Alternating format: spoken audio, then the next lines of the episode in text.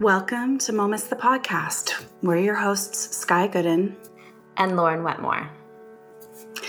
To our small team at Momus, Black Lives Matter is not a prompt for intellectualizing or disinterested debate. It's a clear and unequivocal threshold, a call for the right to live and to resist state sponsored violence and systemic racism. For Momus's part, we are launching the Momus Emerging Critics Residency again this year with renewed attention to the lack of diversity in art publishing.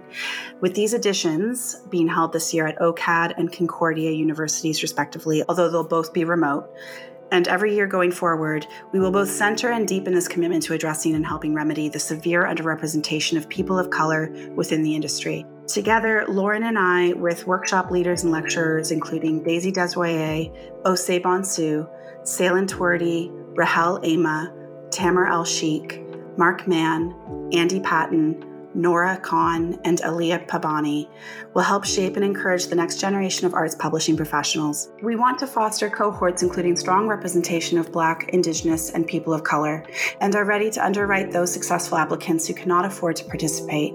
Please visit momus.ca for more information. The deadline for the Concordia residency is June 22nd, although we're happy to extend if you need more time.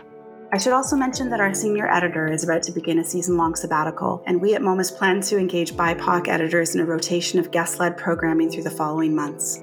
We will be taking concrete steps to ensure we can establish a designated editorial role for a BIPOC contributor in the fall. In the meantime, please be in touch with me directly about editorial applications and suggestions. You can reach me at skygoodden at momus.ca. So, Lauren, you spoke to an old friend of ours. Tell me about this conversation with Ebony L. Haynes. Yeah, Ebony L. Haynes is a curator, writer, and contemporary art dealer. She's currently the director of Martos Gallery in New York, um, where she's curated some pretty amazing exhibitions. One of them was called GWTW. It was an exhibition she described as about reactions to friction and aggression the responses they evoke and how the attention paid to voices of dissent swings between contempt and celebration. And last year, she presented a film series called Exploitation, uh, which she curated as inspired by Blaxploitation, which she writes provided Black audiences with cinematic heroes and was considered at the time as a more honest and accurate portrayal of Black realities than those depicted in most Hollywood pictures. Mm. Well, having listened to the episode yesterday, I was struck by the the candor. I mean, it's perhaps the most potent, loaded, impatient conversation we've had to date, and the timing of it couldn't be better. Um, and of course, there's also this undercurrent of warmth between you because uh, we go back. We, the three of us, uh, were in grad school together. I don't know how many years ago now, twelve maybe. so um, a different, a d- different time in history for sure. Uh, but it's remarkable. I mean, the warmth ma- is maintained, but of course, this is not a this is a not not a moment for niceties, right? Yeah, I often think about um, Ebony in the way that I received an email from a professor of ours. Uh, he sent me an email a few years ago. I think he didn't know that we knew each other, or he had forgotten. And he sent this email kind of encouraging me to reach out to her. And let me read it to you. She's really brilliant.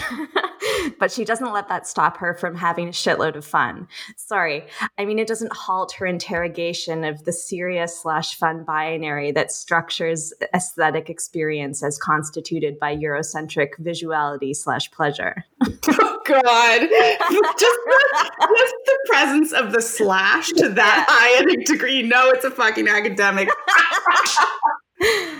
So, do you think that is how she would describe herself? I mean, I think we can both attest to the fact that Ebony is fun as hell. Um, mm. But what this interview makes really clear is that she is doing the work as a mm. Black woman in the contemporary art world.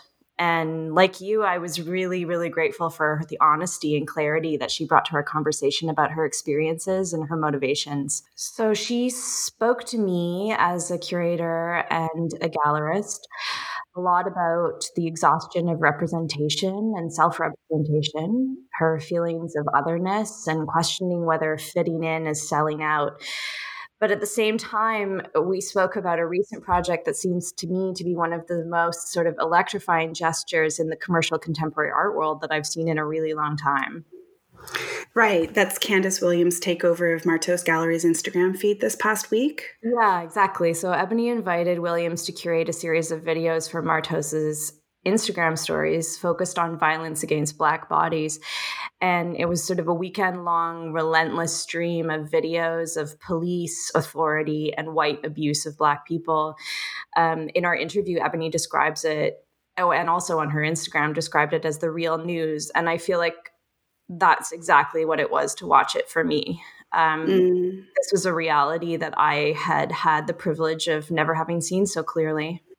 And amidst the exhaustion that Ebony speaks about at length, I think it's a it's a real testament and very inspiring to see her also organizing and enabling this kind of teaching and power and expression.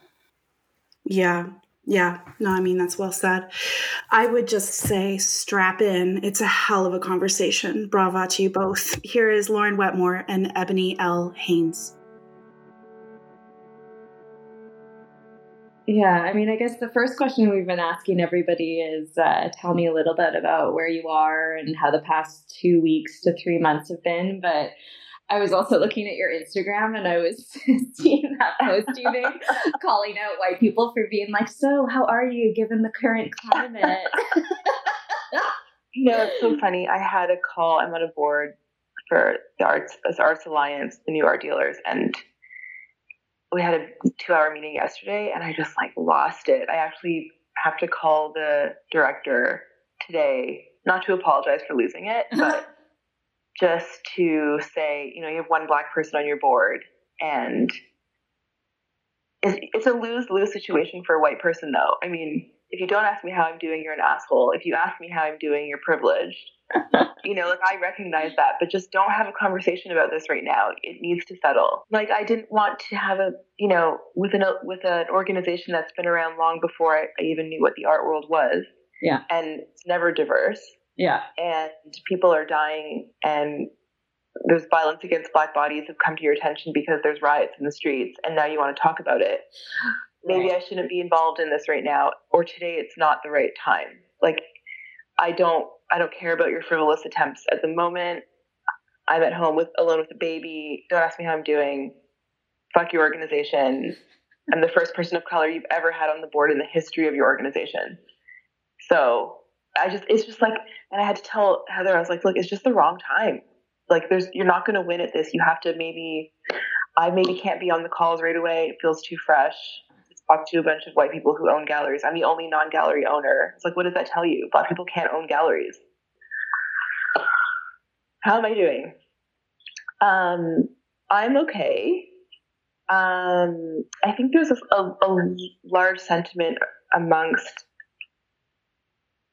people of color in the art world of exhaustion. Yeah. That seems to be a lot of things, a word a lot of people are using. And it, it, it, it becomes exhaustion. I mean, we're always tired and we're always doing this sort of work. I mean, I told yeah. some colleagues yesterday just because you represent one black artist and they don't make it explicitly known when you're meeting with them that they are black, they are feeling it and yeah. they're doing the to not make you feel that. They are choosing to omit that feeling.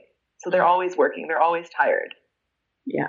And right now it's even more exhausting because it just feels like this um, pre, like dangerous therapy session, like with an inexperienced therapist. Just, everything is going out and nobody has anyone to tell them how to calm down or do self care and for some people it might turn dangerous. And for some you know it's like getting dark for some people and some people really are thriving from it. But it's like a free therapy session we didn't ask for i feel and trying to keep things in perspective and also getting very tired of reassuring ourselves that we're doing it for the good you know like okay yes i'm working for a white man i'm bringing in black artist yeah. I have a project space where I'm doing things like blah, blah, blah, blah, blah. Yeah. Nobody wants to be pat on the back right now. You never feel like you're doing enough. But you also don't want to be the one to tell white people how to do it. So it's like they, I think the last two weeks have been things we, we've always felt and just have come to the fore that we have to not do the work to hide it anymore because we always hide it. What does that sense. hiding look like? Um, it looks like high functioning, mentally healthy and emotionally healthy Black people um, moving through the art world, doing studio visits, going to MFA programs, um, applying for residencies, trying to show at a gallery. Like that is all hiding a lot of fatigue and feelings of otherness. Mm-hmm. And t- telling yourself that you are a part of the conversation and that fitting in is not selling out, it's just working towards a bigger goal. And you just are always telling yourself that. You're just always like, look, this is what we have to do. I'm going to do it. And then I'm going to be part of the conversation this way. Yes, that person just called me a nigger, but, you know, I'm not. I'm not eating it. I'm using it. I'm gonna take it and use it. Like that's yeah. exhausting. One of the things that I immediately wanted to talk to you about was probably to do with a lot of that work that you are doing with Martos Gallery and how it doesn't really seem like with this latest step you've done of bringing Candace Williams in to do an mm. Instagram mm. takeover, that didn't look like hiding to me. And I found it really powerful and learned a lot and also had a lot of shame, even for my own self, of, of seeing things that I had never seen before. Um, but I think that that what I want to know is what is your what is your thought process and the artist's thought process around how how that works like how within this art context within an institution like voices and images can be mobilized through art towards whatever this greater goal is that that it, you were mentioning um, i think that you know, I'm also guilty of using this moment to to be more vocal. I mean, I doubt I would have that uh, violence against black bodies Instagram takeover. I think it was super important for me to do something with our gallery platform. Um, I thought it was really important for me to be aware that this is a white space um, you know, it's not my gallery. Yes, I'm often the voice or the face of things because I program it, most of it, mm-hmm. but it's not my gallery. And I want to bring someone in to fuck it up a little bit. And I had that conversation explicitly with Candace. Mm-hmm. You know, no censor here. You should do what you want. This is a white man's gallery. These are his followers. And what do you want people to see? What do we want to say? And um, not put out some kind of a comment that we are working to better our community, blah, blah, blah. It's like, well, yeah. let's just show people what's really happening. And she did. I mean, I also wanted her to have a platform that wasn't just her own, for it to be viewed as like an artist project. Yeah. Um, as it comes across in her space, which I think it is, and is really valuable for another reason. But I wanted it to just be violent images on a gallery Instagram page for everyone to see and kind of like Candace wanting you to see it, not just here's my curated artist page. Yeah, exactly. I mean, you called it the real news. Yeah. Yeah. Uh, I don't know. I think it was, I just, I really also appreciated the work Candace was doing. And I've always loved her practice and have shown her a few times at Shoot the Lobster and Martos mm-hmm. and have sold her um, publications from Cassandra Press whenever I do like book fairs and stuff, whenever I can support her.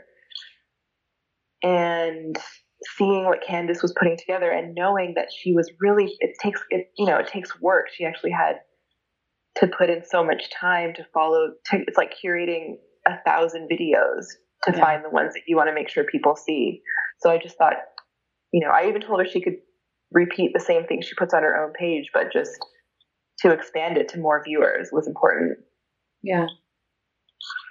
And have you had any uh, feedback from followers? Yeah, a lot of people.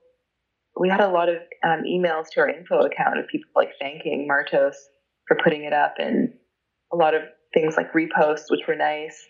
Um, Candace also had a film up on the website at the same time, so she got a lot of donations for her work, which was good. Good. yeah, it was mostly nobody relayed anything negative, whether they felt any sort of bad vibes from it. No one voiced that to me. Yeah. So I think the question also is a, uh, right now is around um, isolation and COVID. If we can like, I don't know, rewind like two weeks. Mm-hmm. Um, I was speaking to an artist just before you and I started having this conversation, or just before also the death of George Floyd. And she was saying that one of the things that's really disturbed her about COVID closures and social distancing is that it really takes away people's ability to protest and to gather. Mm-hmm. And I think there is also like a huge concern around aspects of community and proximity with art making and experiencing art, say, on the other hand. And I wonder, as you, as somebody like a curator, a dealer, and a writer, you're involved with pretty much every aspect of being a part of the art world. And a lot of that involves a lot of like social interaction. I wonder what that's been like for you for the for the past few months and how you see that going forward? Um, yeah, it's it's strange not being social. straight up, I mean, a huge part of I can only speak to the art scene I'm a part of here in New York, but so much of it is about socializing and interacting with people and visiting spaces and studios. It's a huge part of my practice. Yeah. Just seeing things and talking to people and, you know, it sounds so superficial, but networking is how I meet a lot of artists and curators that we, you know, I begin to forge relationships with, both personal and working. So, um,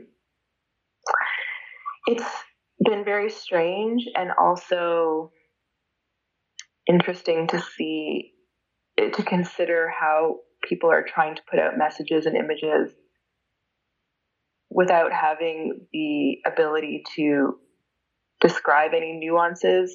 You know, it's really just here's a photo of this painting and it's like a black face, you know.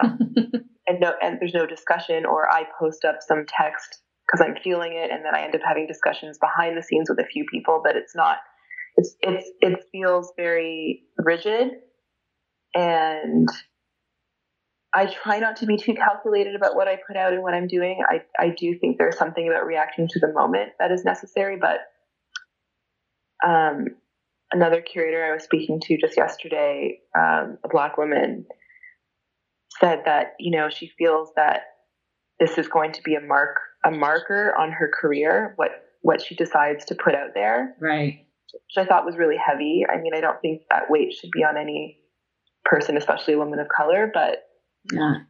It's almost like a, we, everybody's forced to revisit the way they make art, the way they write about art, the way they share information yeah. and ideas about art. You know, my biggest um, chat group is a DM group in Instagram that I was added to by some Black artists. Mm-hmm. And it's just, we, I mean, I think we just need to find ways to continue to socialize, even though socializing looks so different now is part of the exhaustion you're feeling because of a certain sense of performativity in this moment? Yes. And it's exhaustion about the performance of this moment, but also um, maybe the way it disregards the fact that this moment has been ongoing. Completely, yes. You know, you don't want to do the work as a curate, as a black person in the art world, curator, dealer, writer, for recognition. You know, I don't think I know anybody who is doing it all for stripes. Right. I do a lot of projects, my name's not on it, so I can't really care about recognition all the time. I, I really do feel for myself a priority has been increasing visibility, especially in the commercial world, because that's the main one I'm a part of. But it feels like a lot of the, I guess, what I trying to say? that's that's my practice and it gets to that idea of that being a practice with a long-term goal there's like an end game to it gets dismissed as just being a black person and the artists just become black artists. Right. And it's not that there's a conceptual practice. There's, you know, I have like a conceptual sculptor. Um, I have a research based practice. There's a sound installation artist, you know, but then they all just become black. Um, and, you know, part of my practice has largely been the absence of the visible black body. Um, but it feels like now we're just all black bodies. We're just all names on an artist list. Um, you know, not to say that it wasn't like that a lot before. There's some sort of frustration with galleries who just who represent a black artist and that becomes enough. It's like they've hit their ratio their quota. Right. But in other practices like my own and some others I know of, it's about filling, you know, the gallery is supposed to have a taste. There's a style to the gallery list if it's a good gallery. Mm-hmm. So I'm not just going to work with any artist because they're black. Mm-hmm. They're going to fit the program. Um, so it becomes insulting when everything just feels like numbers. Like you're just this this gallery shows this black painter. Well, do, they don't show any other painters. Mm-hmm. So why is that relevant? You know, and I feel like a lot of people like myself have put in long and hard work to make sure we find a program that fits, an artist that fit the program. But now it's just black and black representation. Right. I guess maybe if I understand what you're saying, it's like the presence of the black artist is in service of the gallery and they're being perceived as representing a black artist rather than a gallery who is invested in an artist's practice who is mm-hmm. black. Mm-hmm. Yeah, that might be me. Now that you say it back to me, that is probably what I'm saying. It sounds a bit harsh. I don't think it's harsh at all. I think you're absolutely right. Like we were even sharing that um that uh yeah, this graph about Toronto galleries. Yeah. And it's like, yeah, this is disgusting yeah. and has to change. And I'm happy to see these. I mean, not happy, but you know, I'm happy that somebody's placing these numbers in front of me, in front of everybody. But at the same time, without a follow up conversation, the implication of the um, of the solution is just okay. Get those numbers up. Totally, and it's and it does a huge disservice to the black artists right. because then you're just a flash in the pan. Maybe you'll have your first show and but you don't do anything to the program and it doesn't do anything for you. And this a similar list came out in New York. I don't know if you saw this, but it was like the time really collapses on itself. I think it was in 2016. Okay. Around the I think around the last Whitney, not the most recent one, but the one before. Okay. And there was a lot of press about it. Um, I can't remember who was who started the list, but I believe I I received it from Hannah Black, or I saw something that she posted about it, but a bunch of artists contributed to this big statistical graph. Yeah. And then shit hit the fan. Mm. And by next year, by the one year later, black artists got representation all over the fucking place. Then it became just, but then it was only it was only black figuration. It was only black figurative painting that was getting scooped up really quickly. And you know, I make jokes all the time. I like posted something on Instagram about Artsy releasing their third black figurative painters to watch. You know, so it becomes it becomes this fetish. Yeah. Um, and it's it's com- it's more comfortable for white collectors and dealers to to handle. Number one, painting is yeah going to get scooped up first, and then figurative painting. Yeah. And it's easier for them to talk to you. So it's it's just insulting. It's like, do you're not doing the work actually. Yeah. Not that there aren't great black figurative painters. Do your thing. I'm not saying, you know, that's that's a totally legitimate practice. I'm saying for the purposes of white representation. Yeah. It's it's sought after to fulfill those quotas more so than you know, somebody who does sound installation. yeah. I mean, maybe you can talk to me a little bit more about the place that um, the absence of a visible black body has in your programming. Um, yeah, I mean, to give credit to Martos, Jose Martos, he did, he, you know, he had a program that I was interested in from the beginning when he approached me to be his director. Mm. It was never painting heavy. um, it was always kind of difficult subject matter, a lot of, a lot of identity. Already, he had more, you know, he had women on the list more than some. Wow. And I, I know it's so sad to say? um, and he wasn't approaching me to be his director because I was black, hmm. which is very noticeable. And I had been approached for that reason before. So it was a program in a space that I felt very fortunate to be a part of, and I knew that I had would have freedom to do what I thought was important. And I did not want to dismiss the program he'd already set up because I liked it. And um, I wanted to keep to a traditional model yeah. to benefit the artists. So that meant bringing in artists who worked well together, who worked well with our, you know, way of doing business. It would it would not have been to just bring in a black painter who sells for hundred thousand dollars. It was very it was a very emerging program. It still is. Um, and I just I just wanted to keep with what he'd started, but you know, add a bit more color to it, literally. and he is, you know, I definitely have been heavy handed in the programming, but he's always involved. So I'm I would I would never, for example, sign an artist without just speaking to him. It is his gallery.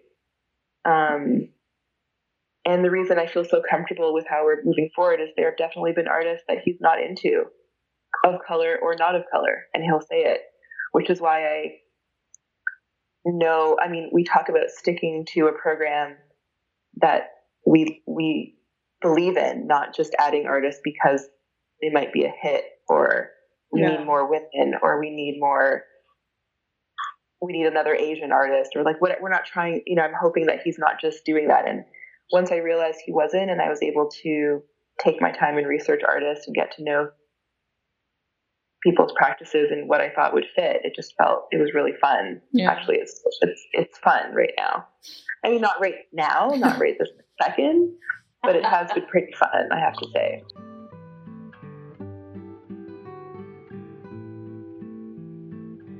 Waddington's celebrates 170 years of expertise in a vast array of specialty areas and appraisal services. Recognized globally as a knowledgeable and trustworthy source, Waddington's conducts an average of 100 auctions a year, in addition to a growing number of auctions in support of charitable organizations. As we continue to fight COVID 19 through social distancing, the Waddington's team continues to offer a range of online auctions for you to view and bid on from your own home and their specialists are available to answer any questions about the works in their upcoming auctions. Visit waddingtons.ca for more information.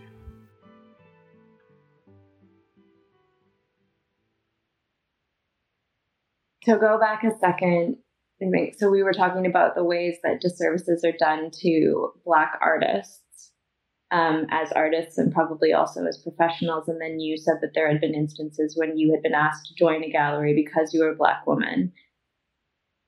Can you talk a little bit more about what your experience of being a Black dealer, a female dealer, how all of that has kind of come together? Yeah, I think no one would explicitly like no one has explicitly said we we really need a black director. Sure, of course. but um, there's def- there are you know clear moments when you just know you just know why they're approaching you. You know they've been in existence for 50 years and have never had a black person work for them. Then this list goes out that says they don't have any enough blackness, and then they want you to be. You know, it's like you just know it. So, yeah. and there aren't very many.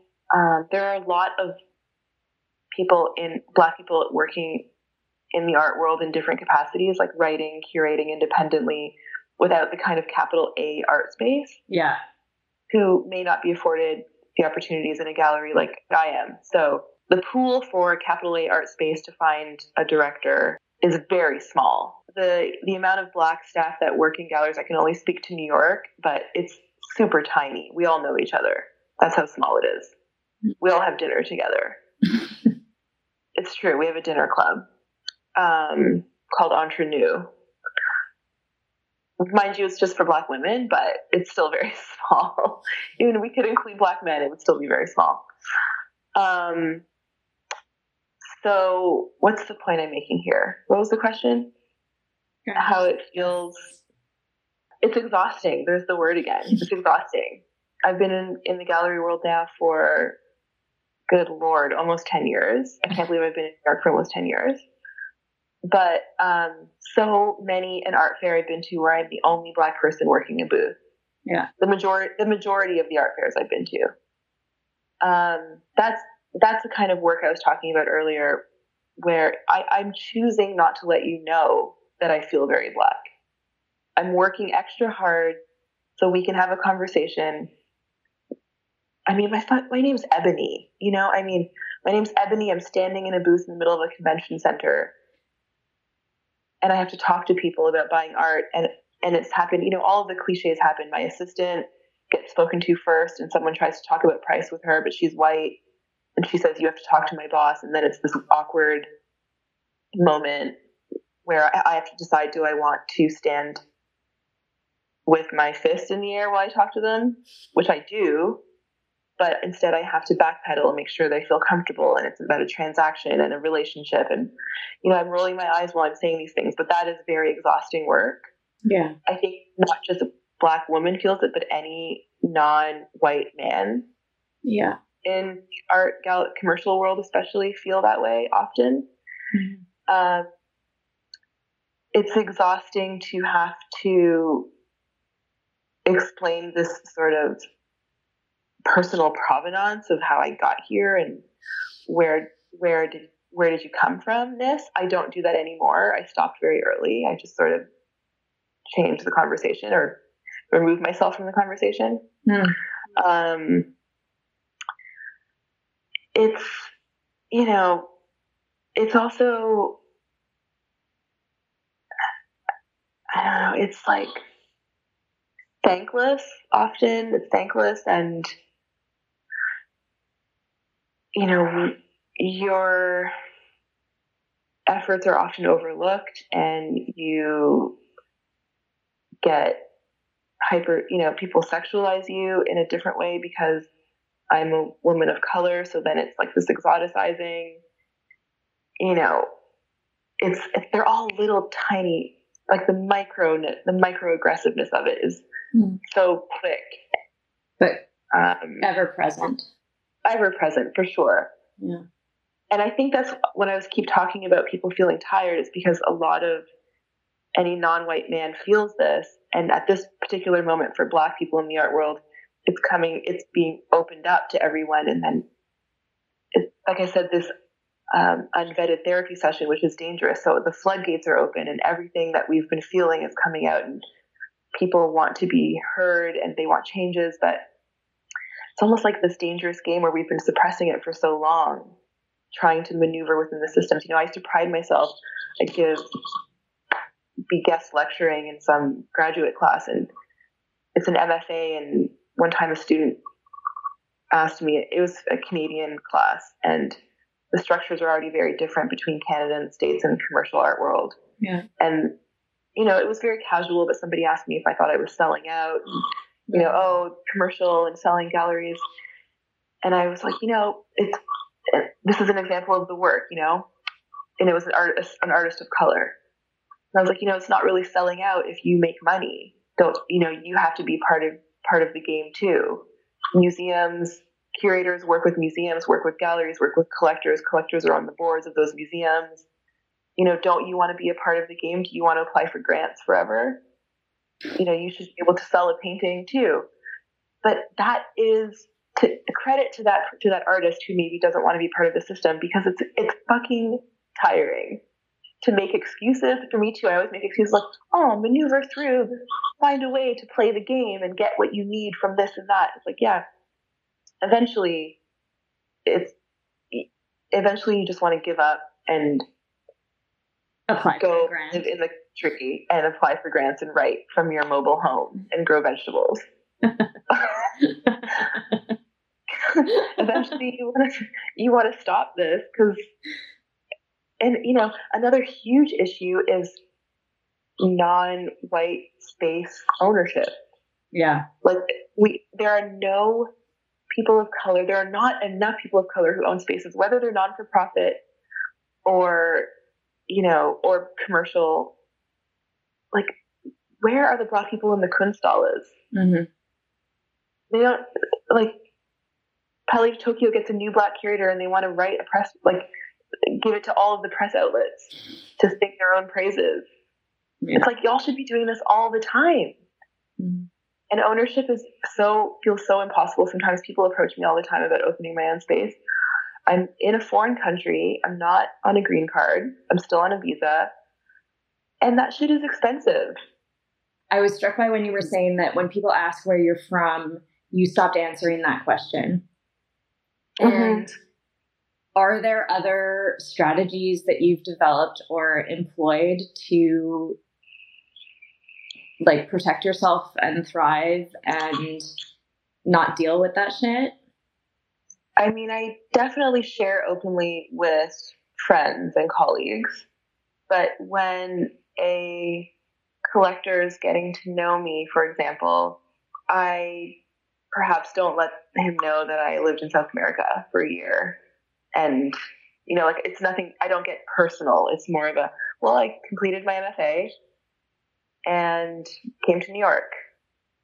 Kind of keep out details of because you know the, the de- I just realized why I keep out those details is they're so you know they they get squinty eyed or like how did you this is legit how it happens okay Okay. how did you how did you come to work for Martos you know like they're so mind blown that I'm here and in the beginning I was I was so enamored with the world that I was entering and I was felt really fortunate that an internship turned into a visa you know it, it was hard work, but it's hard work for everybody. So I was happy to talk about it. I was like, oh man, I was like, you know, living in Toronto, did my graduate program, uh, had a kind of awful experience, was like, fuck this, I'm going to move to New York. And now I'm here. Isn't it crazy? Like, I was also in this state of wonderment. But then I was like, fuck that shit. I worked as hard as everyone else. I'm the director of this gallery. Do you want to buy this motherfucking painting or not? because it, it happens all the time. You're like, so you, even now, you're like, oh, you work with Jose, and I speak French, and Jose is French, okay. so we we have a wide French clientele base. We do a lot of um, we do like the Parisian Fair and Brussels Fair. Not anymore. Actually, I boycotted the Brussels Fair. We we did not do it, um, and we won't do it anymore. We didn't we didn't apply this year. But um, if I speak French to them also, and I'm with Jose, and how how did you come to you speak French and Yeah. you're working with this guy? What are you doing in Paris? Yeah. It's like this isn't a miracle. This is the result of me busting my ass. Yeah. Yeah. So I, I've kept, I now, I, I used to really give into it because I liked my story, to Yeah. be fair. It was really, it was like me being proud of myself. Yeah. And never in my wildest dreams did I think in so many moments that I would be in Paris at an art fair or be in Miami. And I, and I loved it and I loved the opportunity. But now I'm just like, I'm here because I'm supposed to be here. Yeah.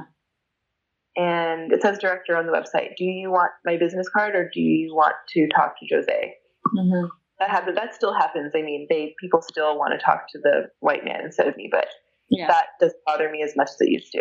It used to really get under my skin, but I could care less now. There's one less person for me to have to talk to. Why have you boycotted the Brussels Art Fair? Because Brussels is the worst.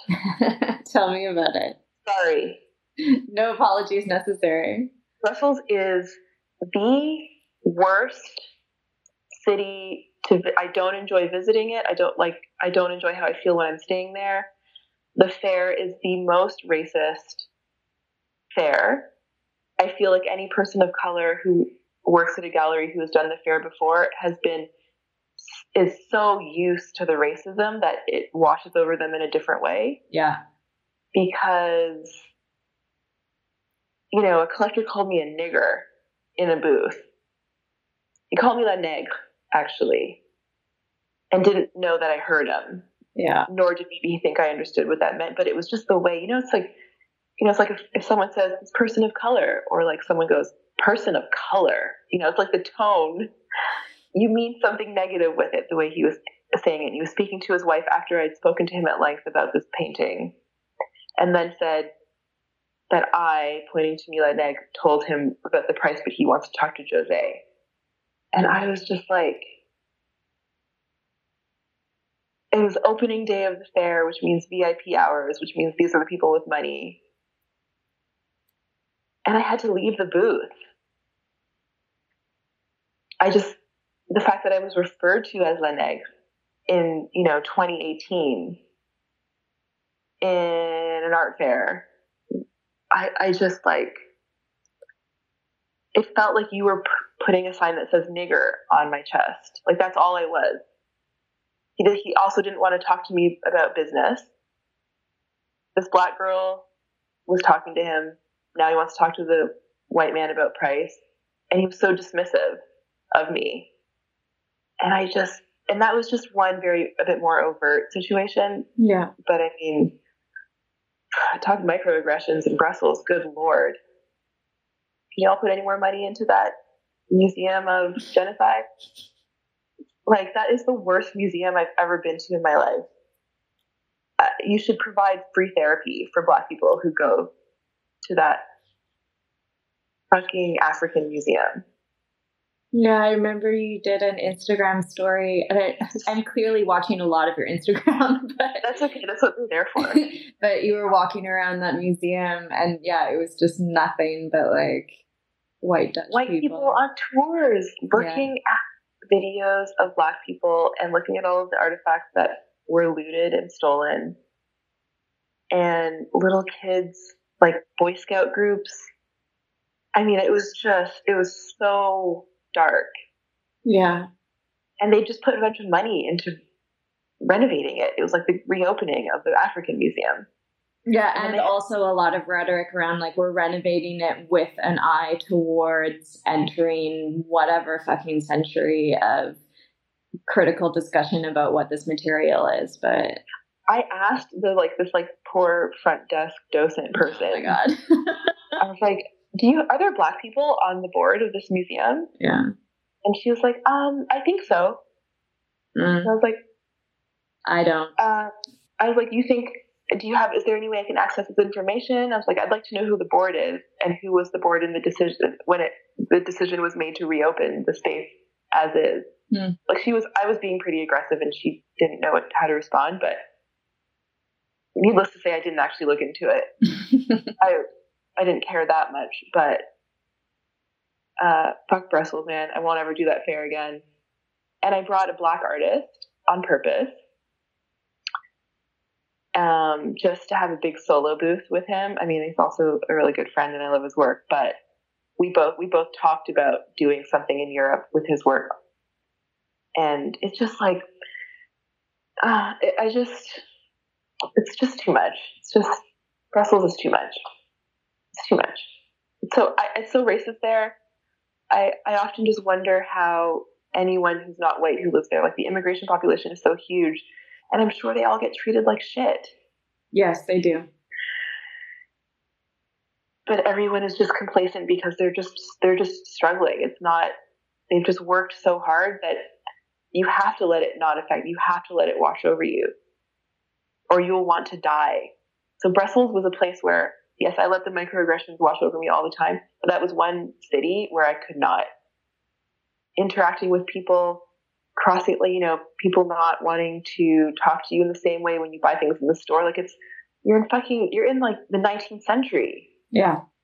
still, and it's palpable. I could feel it. And I told Jose, I was like, I'm not coming back here. If you want to do this fair, you're doing it on your own. Never coming back. And I plan to never go back unless I really have to. it has to be an emergency. Art would never be enough of an emergency for me to go back to Brussels. Do you think that there ever are art emergencies? No. There are there are things bosses like to think are emergencies. For real. Like uh, you know, trying to ship things in the middle of a quarantine. Tell me about that. Oh, you know, it's always, you know, we sell something, collectors need it, stat, because it's all they care about. And I actually legit, while I'm talking to you, my boss just texted me. Can you call me, please? We need to move this work to Belgium.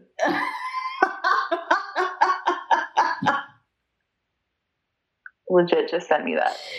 Is there something when I emailed you or in the subsequent uh, times that we've tried to talk that you felt like you wanted to talk about? Something you wanted to say? Nothing. I mean, one thing I have just been thinking about in general is there needs to be more of a response on a level of the institution in terms of preparing, you know, preparedness for art world people of color, meaning, you know, graduate, undergraduate, and graduate programs, systems of mentorship need to come back into place. People of color need to know that there's an opportunity for them out there. I mean, you really get sent out into the world with no idea of how to be successful yeah. in the art world because you haven't really been given the tools, meaning you have not been made aware enough that your skin color makes you a visible minority. It needs to be that explicit. You know, like you're taking a curating class. What does it mean to be a black curator? Yeah. And why is that important to know? And why doesn't your own school have any black professors? You know, like I, and I'm speaking from my own personal experience, but I mean, I felt like I was sent out into the world.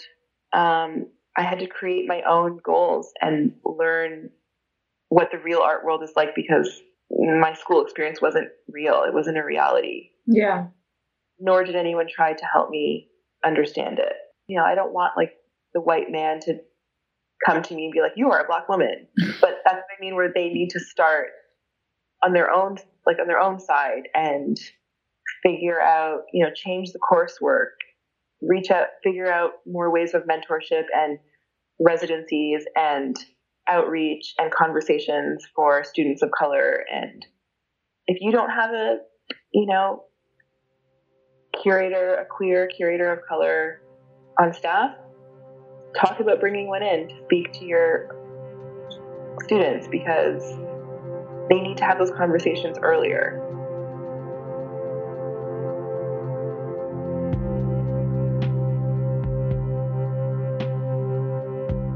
Momus the podcast is edited by Jacob Irish, features original music by Kyle McRae, and assistant production from Mitra Shiram. We would like to thank Ebony L. Haynes for her contribution to this season. This has been episode 22 of Momus the podcast.